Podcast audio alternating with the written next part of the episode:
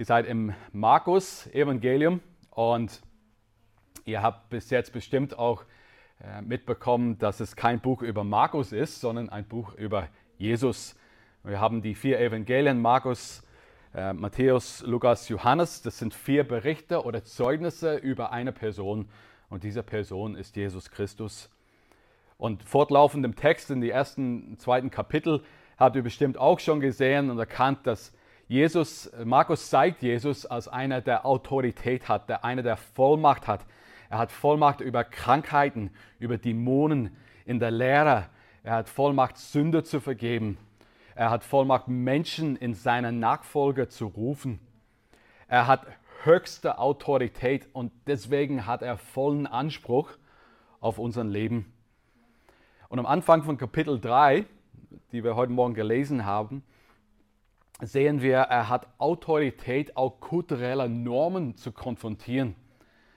In jeder Kultur gibt es bestimmte Denkmuster, Verhaltensweise, Kommunikationspräferenzen, Dinge, die untereinander als normal gelten. Sogar innerhalb von Kulturen gibt es Subkulturen. Wiederum gibt es dort äh, einige eigene Regeln sogar eigene Sprache. Also wenn ich mit meinem 20- und 22-Jährigen rede, die haben eine ganz andere Sprache drauf manchmal. Das ist äh, eine Kultur für sich. Aber was für dich normal ist, ist nicht unbedingt normal für mich. Und das, was für, für Herr Thomas Müller normal ist, wird längst nicht übereinstimmen mit dem, was Jesus oder die Bibel als normal und akzeptabel definiert. Und deswegen muss es uns klar sein, wenn wir glauben, dass, dass die Bibel Gottes Wort ist und dass die Bibel höchste Autorität hat und wenn wir Jesus mit ganzem Herzen nachfolgen, werden andere Menschen sich an unsere Sprache, an unsere Überzeugung, an unser Verhalten, werden sich stören. Jesus nachzufolgen, glaube ich, in diese ersten sechs Verse sehen wir, dass Jesus nachzufolgen bedeutet, gegen traditionelle oder kulturelle Normen zu handeln. Wir lesen in Vers 1, dass Jesus in eine Synagoge geht. Das ist ein jüdisches Glaubenszentrum. Es gibt dort Regeln. Die Pharisäer da haben zusätzliche Regeln. Ähm, und, aber Jesus, der darf hier predigen. Und wir sehen in Vers 2, wie wie die Szene von, von Markus genau erklärt wird, dass die Hauptfiguren und ihre Charakter werden vorgestellt und es, die Bühne ist, ist nun frei und die Spannung ist spürbar. Jesus darf jetzt predigen, was wird er sagen? Und wir lesen, dass die Pharisäer, sie gaben Acht. Sie haben ganz genau zugehört, was, ähm, was Alex äh, den Kindern dann immer wieder gesagt hat. Hört, hört gut zu. Und die haben genau gut zugehört aber das war eine andere Motivation, was sie gehabt haben zuzuhören. Sie beobachteten ihn und sie warteten darauf, dass er, dass er die Regeln bricht. Aber das waren Regeln, die Jesus nicht gemacht hat. Das waren Regeln, die, die sie zusätzlich aufgelegt haben auf, mit ihrer eigenen Interpretation. Wir, wir lesen, dass sie Acht gegeben haben, damit sie ihn verklagen könnten. Also die haben ganz kritisch zugehört. Das ist eigentlich ein juristischer Begriff, dass sie ihn verklagen könnten. Sie, sie wollen eine Klage gegen ihn einleiten. Weil die Schriftgelehrten, die, die Pharisäer, die glaubten, dass Heilen eine Form von Arbeit ist und daher am Sabbat nicht erlaubt ist. In Vers 4 lesen wir, und er sprach zu ihnen, also Jesus spricht zu den Pharisäern, was ist am Sabbat erlaubt? Gutes tun oder Böses tun, Leben retten oder töten. Sie aber schwiegen still. Und in ihrer Mitte ist dieser Mann mit der verdorrten Hand. Und die wissen alle, was macht Jesus jetzt? Wird er, wird er ihn heilen? Und Jesus weiß genau, was sie denken. Und weiß genau, dass sie darauf warten, dass er etwas tut, was gegen ihre Regeln ist. Und wir merken, Jesus vertritt eine Ansicht, die in, die in vielen Punkten anders ist als die Botschaft die Pharisäer. Die Pharisäer haben gelehrt, durch gute Werke und Halten des Gesetzes wird man gerecht vor Gott. Aber Jesus Christus, der Menschensohn, Seine Botschaft war, glaubt an mich, tut Buße für eure Sünden und empfängt die Vergebung, die ich euch anbete. Folgt mir nach und tut, was ich euch sage.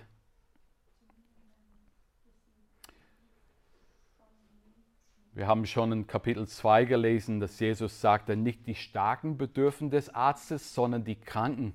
Ich bin nicht gekommen, Gerechte zu rufen, sondern Sünder. Ähm, ich werde dann öfters alarmiert als Notfallseelsorger durch das Rote Kreuz. Und äh, das ist immer, wenn, wenn, der, wenn der Handy, wenn der Alarm runtergeht, ist immer so ein Gefühl bei mir, oh, weil ja, man hat die Ausbildung gemacht und man, man, ähm, man will sich einbringen, aber man weiß, jetzt der schöne Abend, was ich mir jetzt vorgestellt habe, jetzt gehe ich in eine Situation ein mit extremer Trauer und Wahnsinn, Emotionen. Leute erleben gerade die schlimmste Stunde ihres Lebens und ich gehe da rein. Und da geht man nicht einfach leichtfertig rein oder einfach da die da. Das, das trifft einem schon. Und manchmal, weil ich mit dem Roten Kreuz bin, da kann ich nicht es ist neutral, ich kann da nicht einfach reingehen und Bibeln verteilen, Bibelverse äh, aufsagen. Ich muss da sehr, ähm, sehr empfindlich sein, aber was, was für uns wichtig ist als Leitsatz ist, wir, wir bieten das an, was der betroffenen Person hilft. Ja, nicht, was ich glaube, dass sie brauchen. Und manchmal schaue ich ein bisschen im Haus und wenn ich da sehe, da ist ein Kreuz oder vielleicht ist dort an der Wand ein Kalender mit Bibelverse, dann spreche ich das an. Ich sage, ich sehe, Sie haben ein Kreuz, ist der Glaube, was für Sie wichtig ist im Leben? Und so entsteht dann ein Gespräch. Und in allermeisten Fällen kommt die Antwort auf diese Frage, ja, ich bin schon Christ, aber ich bin nicht einer, der so jeden Sonntag in der Kirche pilgert. Und manchmal lässt sich dann äh, darauf auch Gespräche führen. Aber es zeigt uns, das zeigt mir, dass wo ich wohne, sind viele, die glauben, die sind schon Christen. Na, die haben aber mit der Kirche schon abgeschlossen.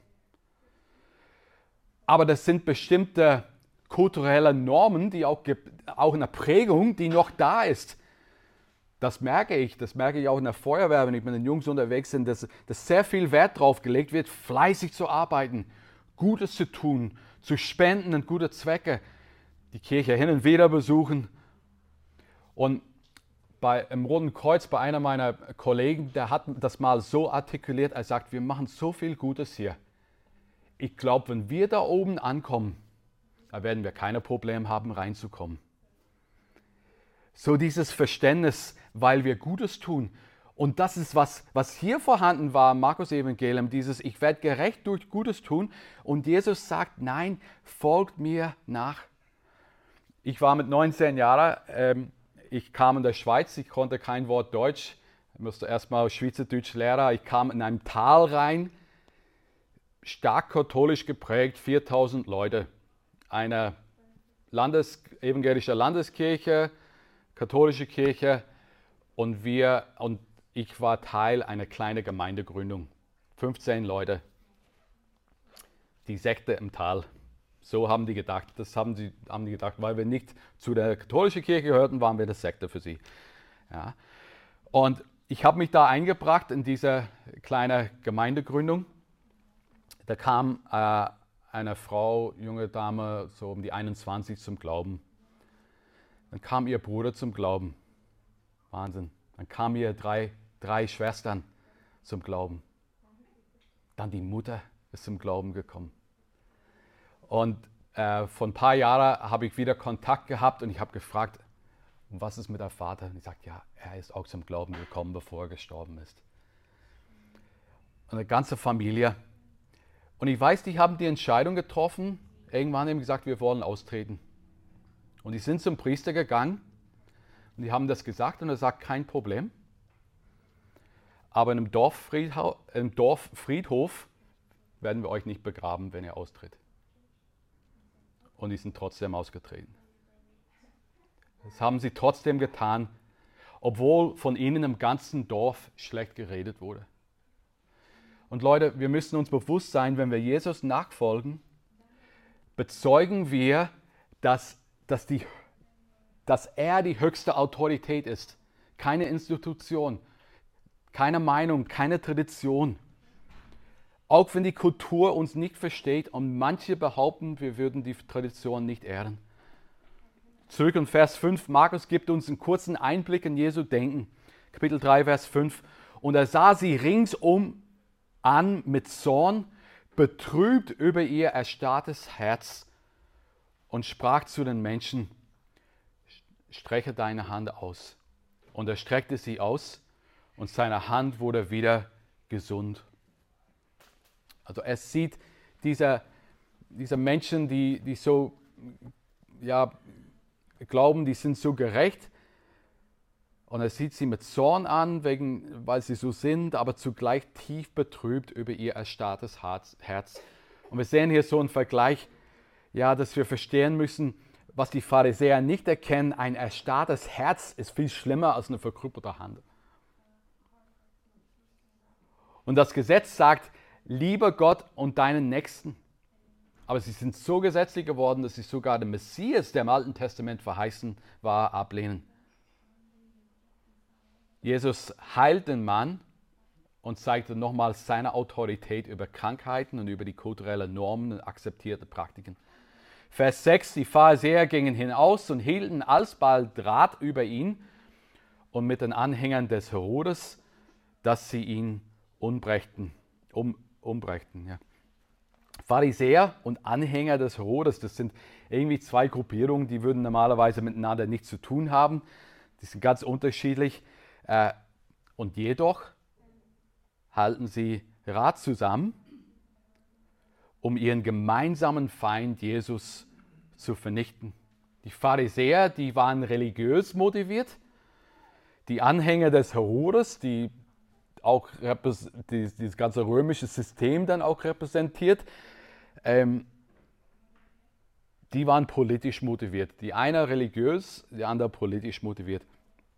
Ich kenne diese Spannung, religiös und, und, politische Motivation, um dann ähm, Gewalt zu tun. Ich bin in Nordirland aufgewachsen, in einer Zeit, in der es äh, täglich Morde an Polizisten und, und Armeeangehörige, häufig Bombenanschläge gegeben hat. Ich bin da groß geworden. Das war für mich normal. Und in den letzten 25 Jahren, seit der Unterzeichnung des Friedensabkommens, ist es relativ ruhig geworden, aber die, die Bedrohungen sind immer noch da. Und die Polizisten, die müssen immer noch, äh, wenn sie zur Arbeit gehen, müssen sie immer noch unterm Auto schauen, dass da keine äh, Bombe äh, in der Nacht dann ähm, gelegt wurde.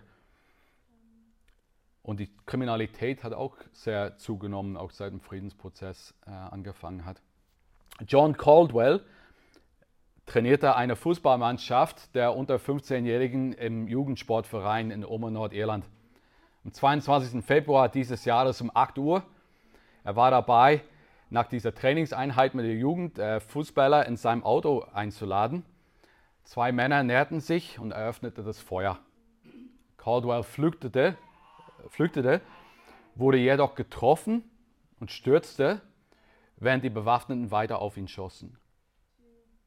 Nach Angaben der Polizei flohen die Kinder im blanken Entsetzen. John hat in der Vergangenheit mehrfach Morddrohungen erhalten. Er ist bei der Polizei als Kriminalhauptkommissar, der unter anderem für seine Ermittlungen bei aufsehenerregenden Mordfällen bekannt ist, in die Terroristen und Verbrecherbanden verwickelt sind ein äußerst engagierter Kriminalpolizist, der schon viele hochrangige Kriminelle vor Gericht gebracht hat. Und die Ermittlungen ergaben, dass, dass bei dieser ähm, Mordversuch, er hat es überlebt, bei diesem Mordversuch haben verschiedene Gruppierungen zusammengearbeitet, die normalerweise miteinander nichts zu tun haben. Die Terroristen haben mit den Drogengangs zusammengearbeitet, um diesen ähm, Mord zu verursachen. Und er hat lebensveränderte Verletzungen erlitten, aber er hat überlebt und kann heute wieder gehen und wird so bald wie möglich wieder arbeiten. Warum wollten diese Gruppierungen Jesus umbringen? Weil seine Präsenz hat massiv gestört. Wir haben schon im, im Markus-Evangelium gesehen, viele Beweise, die, die Markus uns zeigt, warum Jesus ein Störungsfaktor war. Jesus hat behauptet, Sünden vergeben zu können. Er hat gegessen mit Sündern, er fastet nicht, er bricht den Sabbat, also das sind Dinge, die ihm vorgeworfen werden. Er heilt am Sabbat und das im, Markus 3, 1 bis 6, das war der Tropfen, der das Fass zum Überlaufen brachte, weil nun wollen sie ihn umbringen. Die Botschaft, die Jesus verkündet, ist mit, ist mit dem jüdischen System, mit Judaismus inkompatibel. Auch bis heute ähm, ist es eine Religion ohne Jesus Christus. Und anstatt zu erkennen, dass der Menschensohn in ihrer Mitte ist und dass sie sich ihm unterordnen sollen, dann fühlen sie sich in ihrer Position bekräftigt und sehen ihre Aufgabe drin, diesen Irrlehrer zu beseitigen. Dann haben wir einen Abschnitt, die Verse 7 bis 12. Das ist eine, so eine typische Zusammenfassung von Markus, wo er ähm, sagt, hier waren große Menschenmassen, die folgten Jesus. Und in dieser Zeit hat er auch viele geheilt. Vers 7, aber Jesus entwick mit seinen Jüngern an das Meer. Und eine große Menge aus Galiläa folgten ihn, auch aus Judäa. Also er ist ans, am Meer, ein Boot wird bereitgestellt, damit, ja, wenn es zu eng wird, dann äh, am Wasser, dass er eine Ausweichmöglichkeit hat, auch äh, eine Bühne, äh, wo er weiter dann sprechen könnte von, vom Boot aus mit allen, die am Ufer standen. Und dann lesen wir von den Jüngern, äh, Petrus, Andreas, Jakobus, Johannes, Matthäus, ähm, Philipp und Nathanael. Also es waren schon sieben Apostel, die genannt wurden, äh, sieben Jünger, die genannt wurden bis jetzt. Eine große Zahl von Menschen. Menschen, die wollen seine Wunder sehen, aber vielleicht nicht unbedingt das Evangelium haben. In Scharen kommen sie von überall her. Sie wollen, wir haben in Vers 8 gelesen, da sie von seinen Taten hörten, also die wollen, sie wollen sehen, wie er heilt. In Vers 11 ist die Rede von den unreinen Geistern, die wollen, äh, als die unreinen Geister ihn sahen. Also es sind Menschen, die Heilung wollen, Menschen, die Befreiung wollen und sind auch Menschen, die Jesus wollen. Und dieser zusammenfassende Abschnitt leitet dann in die Verse 13 bis 19 ein, wo wir sehen, Jesus nachzufolgen bedeutet, das zu lernen, was er gelehrt hat und zu tun, was er getan hat. Jesus beauftragte seine Jünger zu lehren, was er lehrt und zu tun, was er tut. Sie sollen erstens in Vers 14 bei ihm sein. Und zweitens sollen sie rausgehen, sollen verkündigen. Sie, sollen, sie werden aus, und dass er sie aussendete, zu predigen. Sie sollen zu den Juden gehen und dann zu den Nationen. Diese Männer, wir merken erstens, das waren gewöhnliche Männer. Steuerbeamter, Kleinunternehmer, Fischer, Menschen aus Galiläa, aus der Gegend, wo, wo Jesus herkommt. Er ging, nach Jeru er ging nicht er ging nicht nach Jerusalem zu den Eliten, zu den Wissenschaftlern, zu den Rabbinern, des Sanhedrin. Das waren Männer hier mit, mit gewöhnlichen Begabungen und Fähigkeiten. Und was sie außergewöhnlich machte, war der Ruf Gottes in ihrem Leben und die Kraft Gottes, die durch ihn zur Wirkung kam. Gewöhnliche Menschen wie du und ich und das zeigt uns, dass Jesus uns auch gebrauchen kann, gewöhnliche Menschen, wenn wir bereit sind, von Gott eingesetzt zu werden, wenn wir bereit sind, ihm gehorsam zu sein, bereit sind, ihm zu dienen, mit Demut, mit Freude, mit Gottesfurcht, mit Fleiß und Beharrlichkeit, dann kann er uns auch gewöhnliche Menschen verwenden und einsetzen zu seiner Ehre. Das waren auch nicht nur äh, gewöhnliche Männer, das waren ausgewählte Männer, Vers 13. Und er ging auf einen Berg und rief zu sich, welche er wollte, und die gingen hin zu ihm. Im Lukas-Evangelium lesen wir, dass Jesus die ganze Nacht im Gebet verbracht hat, bevor er das getan hat, bevor er die zwölf ähm, genannt hat und ausgesandt hat, bevor er diese Entscheidung getroffen hat. Markus betont, dass die Auswahl der Apostel seinen Ursprung in Jesu festgelegter Absicht hatte. Der Retter hat selbst bestimmt, wer seine Botschafter sein sollen. Sie haben ihn nicht ausgesucht. Er hat sie nicht ausgewählt, weil sie ihm zufällig ins Auge gefallen sind oder wegen ihrer hervorragenden Studienleistungen oder ihres pol politischen Standpunktes oder ihrer radikalen Risikobereitschaft. Und wenn es um die, Vor wenn es um die, die Verbreitung und das Weitersagen des Evangeliums geht, ist er derjenige, der seine Mitarbeiter ruft. Und was für ein Privileg es ist, ein Botschafter Christi sein zu dürfen. Es waren ausgewählte Männer und es waren ermächtigte Männer. Diese Männer haben alle ein wundervolles Vorrecht gehabt. Sie waren mit Christus, sie haben Zeit mit Christus verbracht, sie haben äh, ihn beobachtet im Alltag, sie haben vieles mit ihm erlebt. Und er hat sie dann zum Predigen bevollmächtigt. Er hat sie bevollmächtigt, Dämonen auszutreiben, ein übernatürlicher Dienst. Etwas, was sie nicht in der Lage waren, selbst zu tun, das konnten sie jetzt tun durch die Kraft, die ihnen von Gott verliehen wurde. Und da sehen wir ein Prinzip, die, ähm, die viele Christen auch äh, unterstreichen würden. Wer Gott ruft, den befähigt er auch. Wenn wir bereit sind, ihn zu dienen, wenn Gott ruft, den befähigt er. Vers 13, er rief sie zu sich und die gingen hin zu ihm. Wir brauchen Glauben, diesen Gehorsamschritt zu tun, hin zu ihm zu gehen. Vor allem, wenn wir, wenn wir uns nicht zutrauen, aber man ganz gewiss ist, dass Gott hat bis hierher klar geführt und er wird auch weiterführen. Und viertens, es waren dienende Männer. Ihr Auftrag hat drei Schwerpunkte. Sie sollen erstmal nah bei Jesus bleiben, weil ohne die enge Gemeinschaft mit Christus wird, wird ein Dienst gefühllos, lieblos, leblos, kraftlos.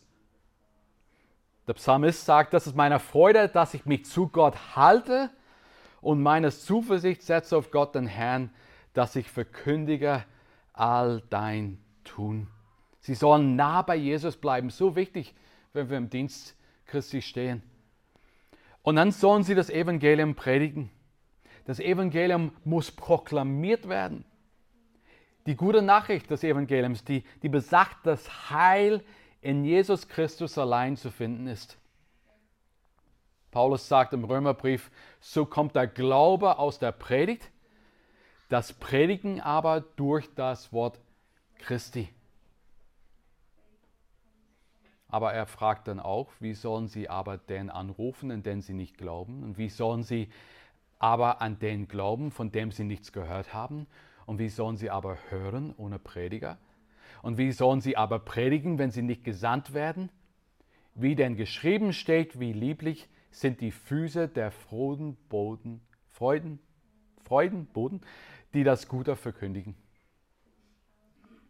Diejenigen von uns, die äh, von der Kanzel im Wort dienen, haben die Verantwortung, treu zu sein in der Verkündigung und treu zu sein in der Vorbereitung im Studieren des Wortes, damit wir auch wortgerecht und treu verkündigen können. Die Sache ernst zu nehmen, die notwendige Zeit zu investieren.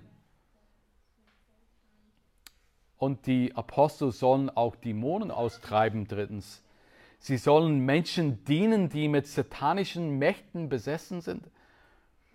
Sie können austreiben, weil Christus ihnen selbst diese Autorität verliehen hat. Aber wir sehen diese Jünger, sie waren mit Jesus, sie predigten zu den Herzen und dem Verstand der Menschen und sie kümmerten sich um das körperliche Wohlergehen, damit sie vom Bösen befreit würden. Jesus nachzufolgen bedeutet das zu lernen, was er lehrt und das zu tun, was er tut. Wir überspringen 20 und 21, kommen später darauf zurück, ein paar Minuten, aber die Verse 22 bis 30 sehen wir, Jesus nachzufolgen bedeutet ihm als den, der Vollmacht hat, anzuerkennen und ihn als Retter und Herrn anzunehmen.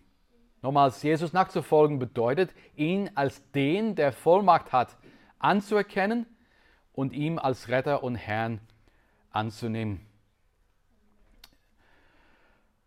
Sein eigenes Volk lehnte ihn ab. Sogar die geistlichen Lehrer sagen, er käme vom Teufel. Vers 22, die Schriftgelehrten aber, die vom Jerusalem herabgekommen waren, sprachen, er hat den Belzebub und durch den Obersten der Dämonen treibt er die Dämonen aus. Es sind Schriftgelehrten, die von Jerusalem heruntergekommen sind, um zu sehen, was ist dann hier los bei euch. Wer ist das hier? Was, was predigt dann dieser Jesus?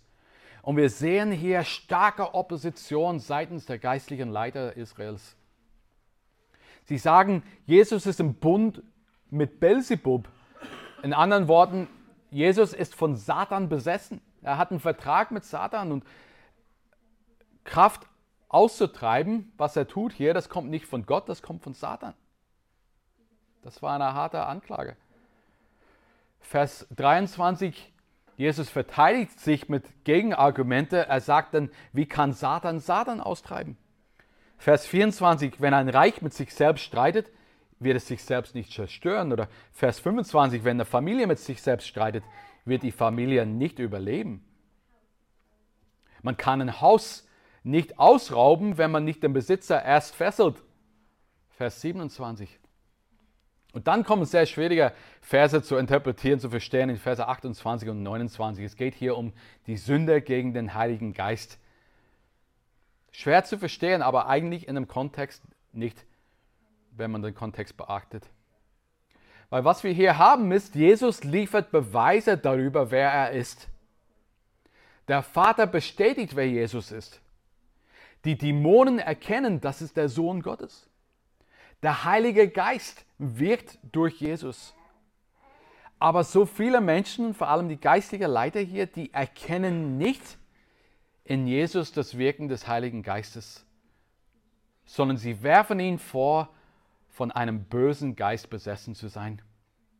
Und diese Behauptung ist eine Sünde gegen den Heiligen Geist. Die Sünde ist, die Offenbarung Gottes abzulehnen. Die Chance zu erkennen, wer Jesus wirklich ist, nicht zu ergreifen. Es ist stolz zu bleiben, anstatt demütig zu sein. Es ist Selbstgerechtigkeit, anstatt Buße tun. Es ist Ablehnung, anstatt Glauben.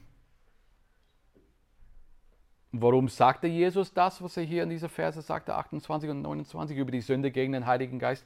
In Vers 30 lesen wir, denn sie hatten gesagt, er hat einen unreinen Geist. Sie haben behauptet, Jesus hat einen unreinen Geist. Sie haben die Offenbarung Gottes, dass Jesus der Messias, der Versprochene ist, haben sie abgelehnt. Und somit haben sie sich selbst verurteilt.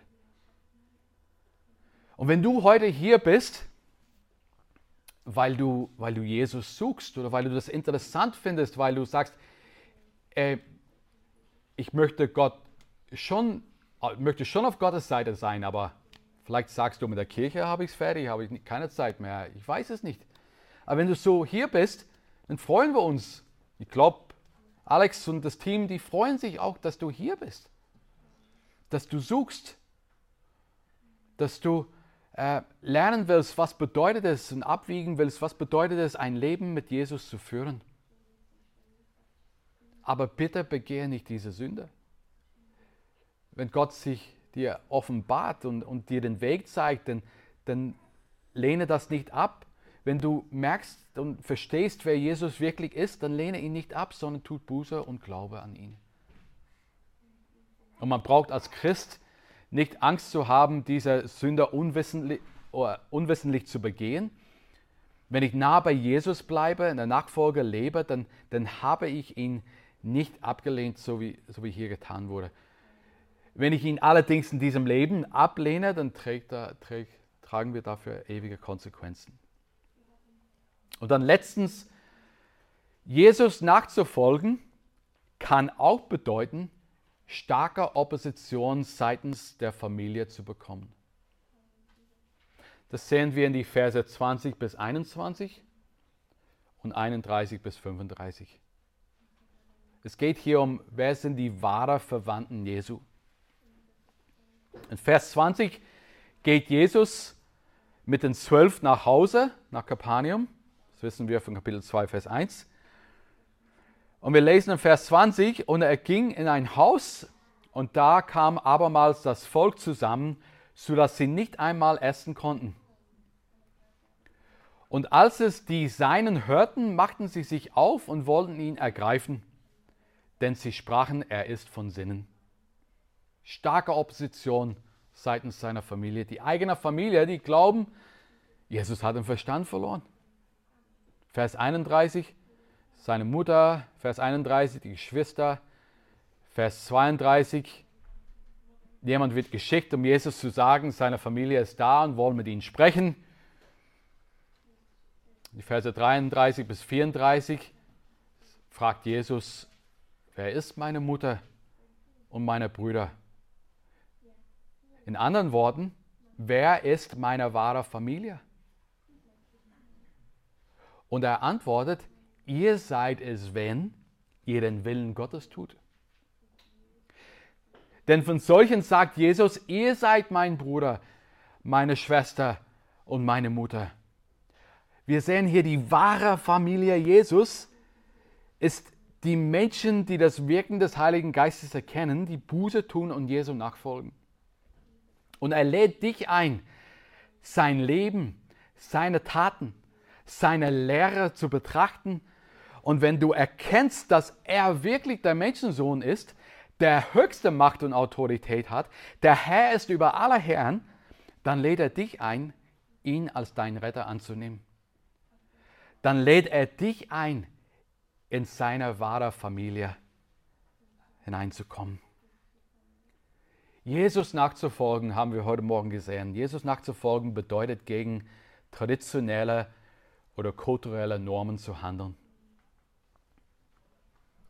Es bedeutet, das zu lernen, was er gelehrt und zu tun, was er getan hat.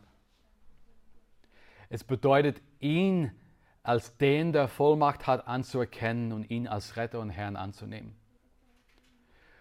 Es kann auch bedeuten, starke Opposition seitens der Familie zu bekommen.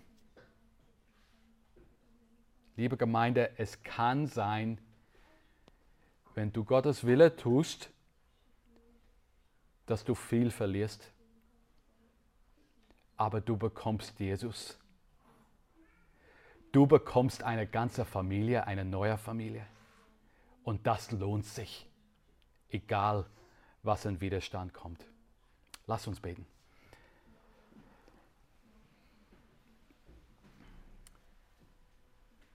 Vater, wir danken dir für dein Wort, dass es uns tröstet, dass es uns eine ewige Perspektive gibt, dass es uns Mut macht, dir nachzufolgen.